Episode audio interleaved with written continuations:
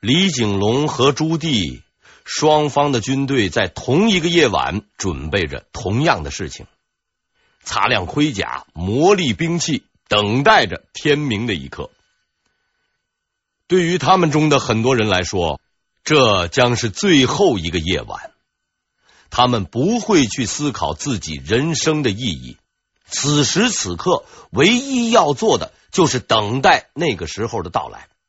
然后拿起刀剑去杀戮那些自己并不认识的人。这个夜晚无比漫长，又极其短暂。决战的时刻终于到来了。朱棣率领着他的全部人马列队走向了战场，在对岸等待他的是李景龙的六十万大军。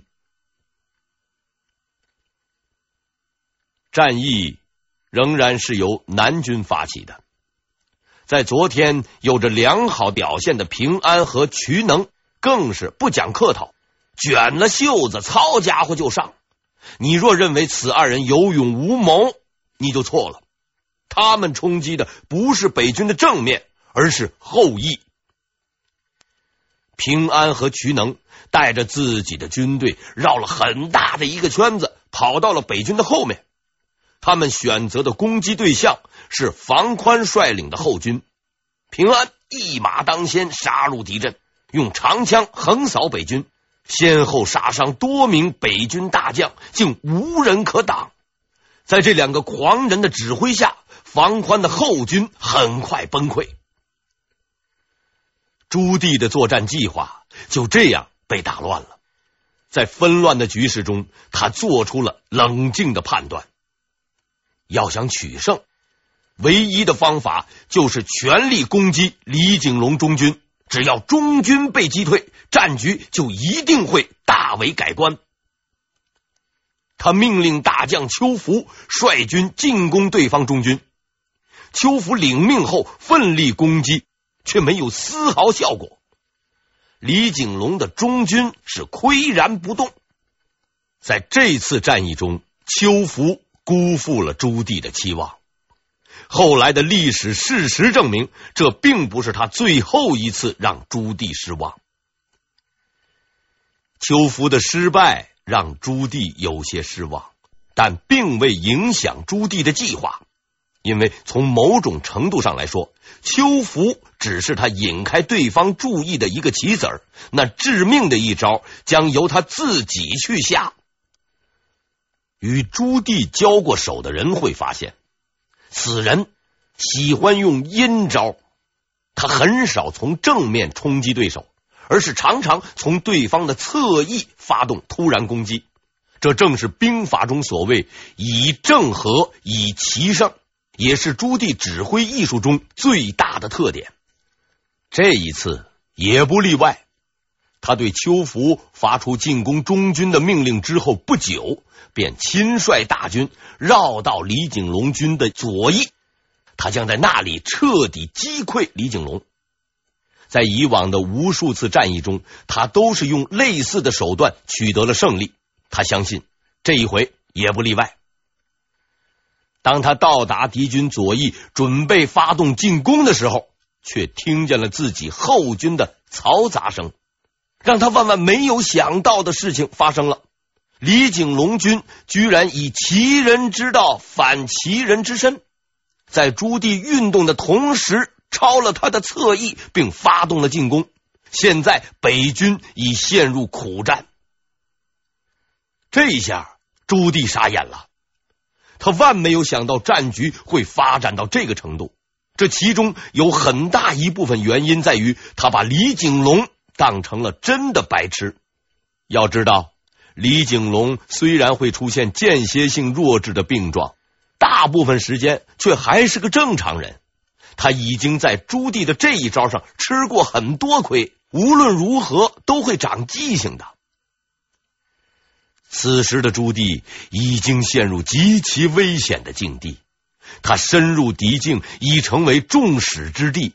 南军已经将他团团围住，只等着拿他邀功请赏。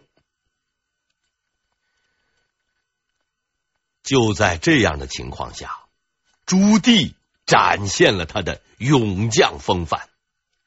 等别人来救是不现实的，只有自己救自己。多年征战练就的真功夫，此时派上了用场。朱棣如同困兽一般，奋死拼杀。他先用弓箭射击敌人，箭支射完了以后，他又抽出随身的宝剑，是乱砍乱杀，结果连剑都被砍断了。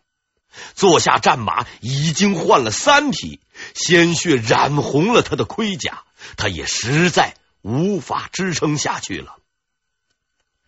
朱棣明白，继续在这个地方待下去，定会死无全尸。这么多人围着，即使每人只砍上一刀，把自己剁成肉馅包饺子，也是绰绰有余的。他决定退回河堤。仗打到这个地步，不是他想退就能退的。等他千辛万苦到达河堤时，南军大将平安和瞿能也如约赶到。眼见战局形势大好，李景龙发布了命令：全军总攻。此时朱棣已经没有任何预备队和后招，而李景龙的大军正向河堤逼近。这是朱棣有生以来最为危机的时刻，眼看九五至尊的梦想就要破灭，万念俱灰的朱棣似乎已能够感受到冰冷的长枪刺入自己身体时的感觉。就在最后的时刻，朱棣居然想出了一个不是办法的办法，他决定再玩一次花招。朱棣不顾危险，骑马跑到河堤的最高处，不断的挥舞马鞭，做出召唤人的动作。这似乎有剽窃《三国演义》中张飞守长板桥的手法的嫌疑。朱棣这样做，并不是想成为箭靶子，他的行为类似今天街上的流氓打架时那么一声吆喝：“你小子别走，等我叫人来收拾你。”这一招是否有用，并不决定于朱棣本人，而是取决于另一个人的愚蠢程度。他之所以要跑到高处，也正是希望自己的这个举动被此人看见。这个人就是李景龙。这一次，他又没有辜负朱棣的期望。看见朱棣的这一行动后，他做出了错误的判断。认为北军有埋伏，随即号令南军退后。趁着这个时机，朱棣终于逃离了河堤，北军也获得了暂时的喘息之机。李景龙虽然判断错误，但他毕竟仍然占据优势。朱棣却是真正的叫苦不迭。自从起兵到现在。还未经历过如此惨烈的战役，自己的全部军队已经投入战场，再也拿不出一兵一卒，而他本人也已经多处负伤，极度疲惫。难道自己长达十余年的准备和隐忍就要到此结束吗？不会，我绝不甘心，坚持下去。只要能够坚持下去，事情一定会有转机的。就在这样的信念支持下，朱棣率领他的军队继续与南军血战。但是，坚持就一定能够换来胜利吗？从此时的战局来看，朱棣翻盘的机会微乎其微。看来，除了指望老天爷帮他外，其他的可能性都不存在了。而如果朱棣真的相信有老天爷的话，他恐怕也不会造反了。朱棣的厄运还远没有到头。此时的北军虽然处于劣势，但由于其素质较高，一时之间倒也能够形成僵持的局面。就在此刻，南军的一名将领又发动了新的攻势，打破了这个僵局。大将瞿能是南军中最为勇猛的将领之一，仅次于平安。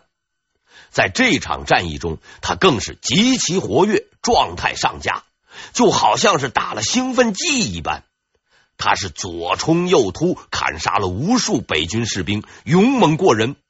但此人绝非只是匹夫之勇，在僵持的战局中，他以自己敏锐的直觉察觉到了战机，朱棣已经抵挡不住了。只要再来一次冲击，他就会被完全歼灭，成此大功，舍我其谁？战场上的士兵们已经杀红了眼了，自天明打到中午。双方队形已经完全混乱，夹杂在一起，仅凭着衣着的区别展开厮杀，完全谈不上什么战术了。徐能以其冷静的头脑组织了大群士兵，将他们重新整队编排。他要发动最后的攻势，彻底打败朱棣。准备好了以后。他就大声喊着“消灭燕王，消灭燕王”的口号，率先向北军发动冲锋。他手下的士兵见主帅如此拼命，大受鼓舞，纷纷冒死向敌阵冲去。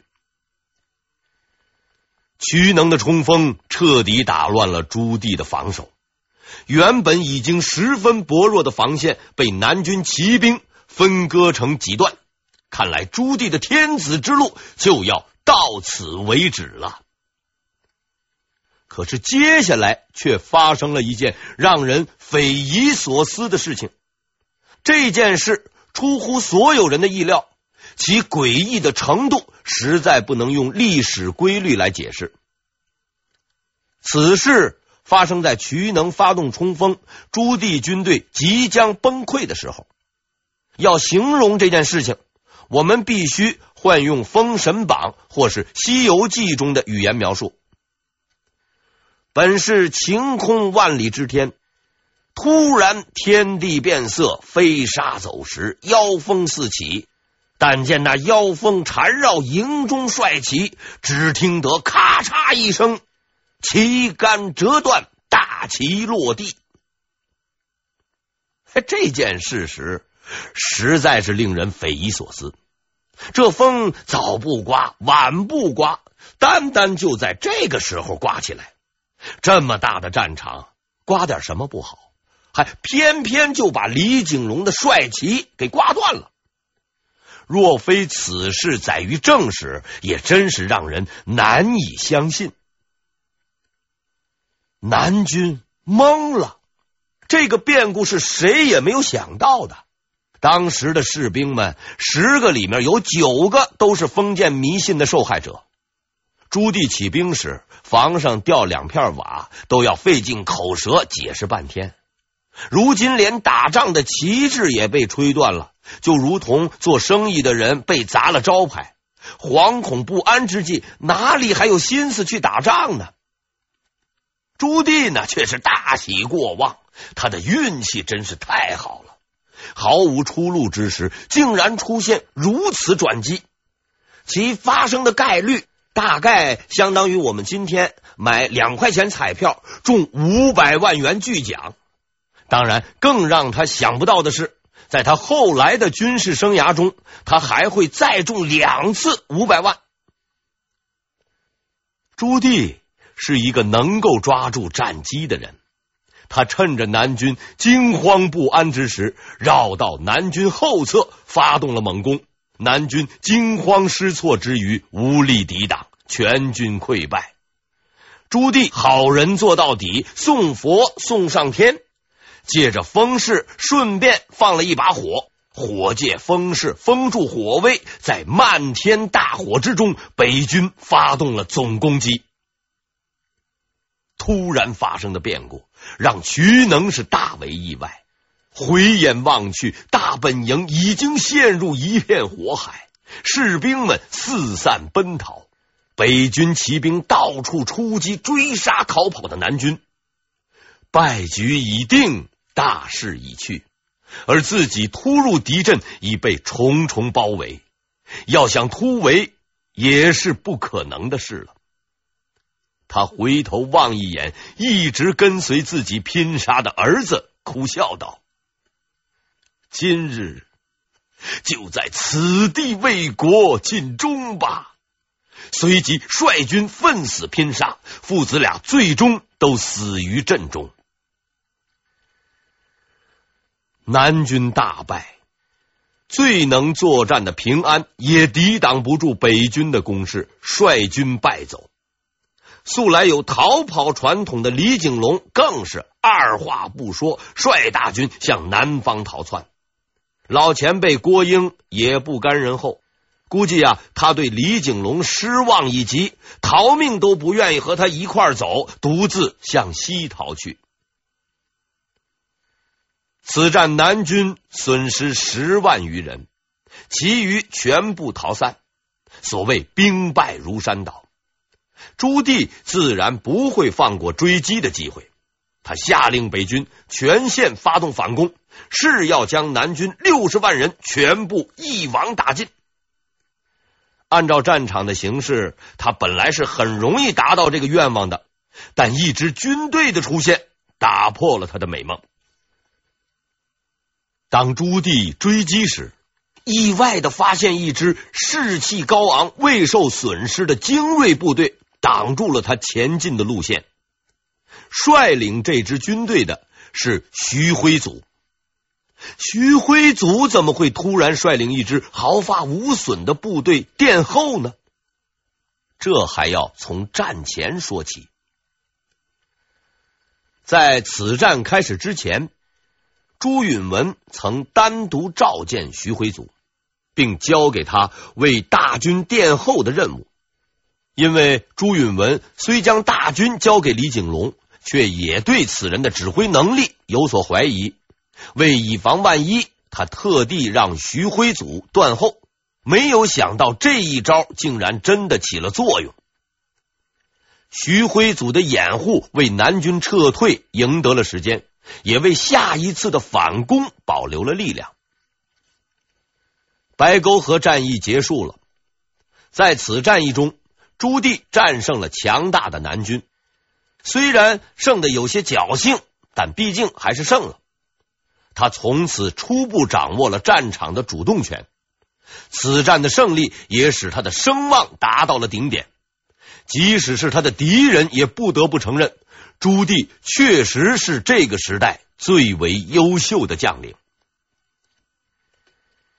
京城里的朱允炆应该也从此战中。获得了不少教训和经验，在我看来，至少有三条：一，李景龙确实是军事蠢材，应该像垃圾一样把它扔掉；二，环境保护是个大问题，应该多搞点绿化，减少大风、扬沙、恶劣天气的发生；三，旗杆应该换成铁制的。不可偷工减料。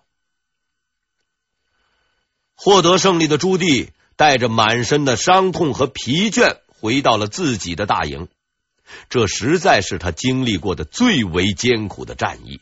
若不是那场大风，胜负谁属还很难说呀。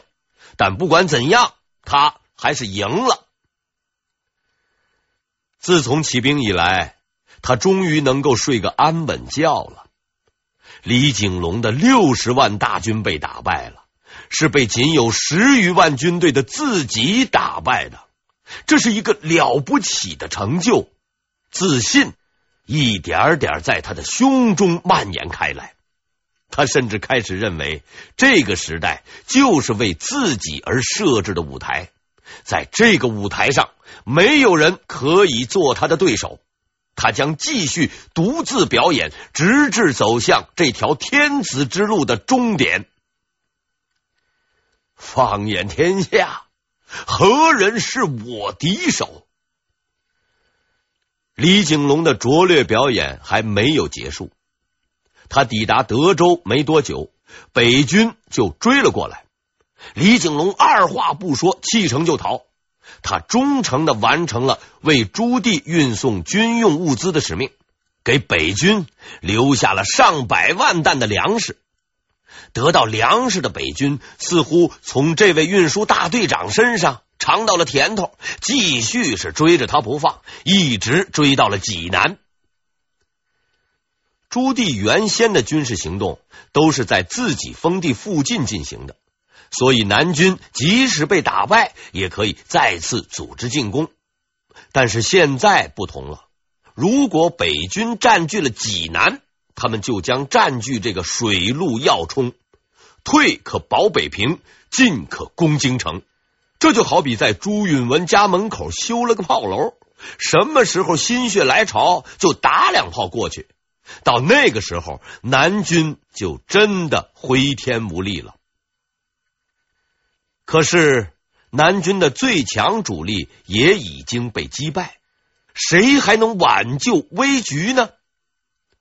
朱棣呢也是这样想的。朱允炆手下那几条枪，他闭着眼睛都能数过来，还有什么人能抵挡得住自己呢？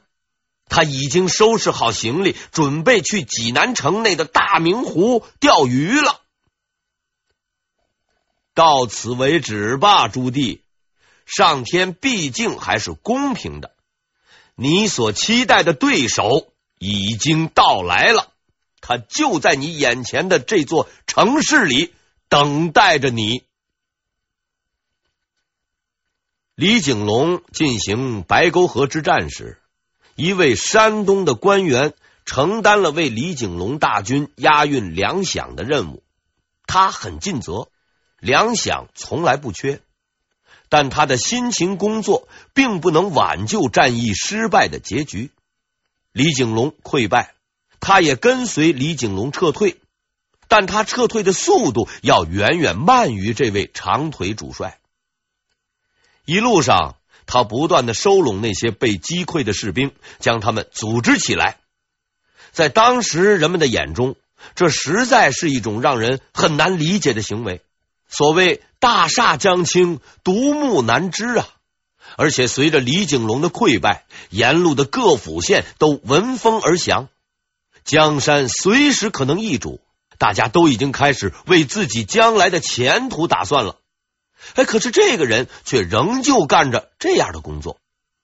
其实不止官员和将领们不理解，连他收容的那些士兵们也不理解。